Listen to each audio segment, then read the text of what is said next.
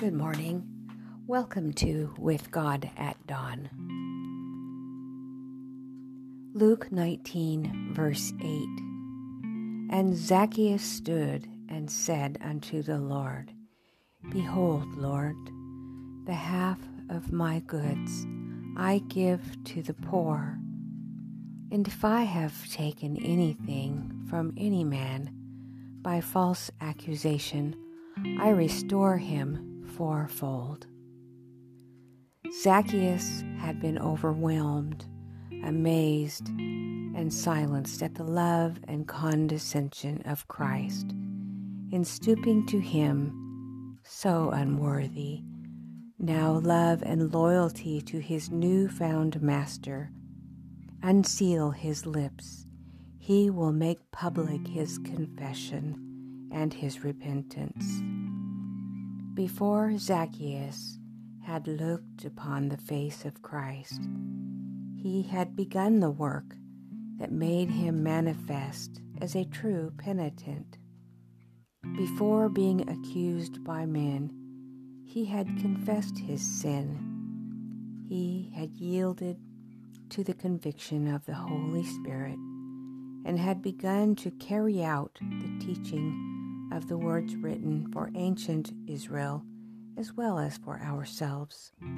The Lord had said long before, Ye shall not therefore oppress one another, but thou shalt fear thy God.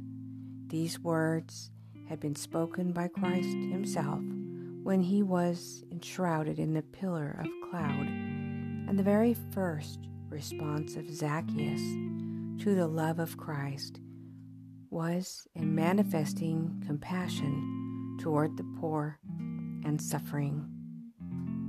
No repentance is genuine that does not work reformation. The righteousness of Christ is not a cloak to cover unconfessed and unforsaken sin. It is a principle of life that transforms the character and controls the conduct. Holiness is wholeness for God.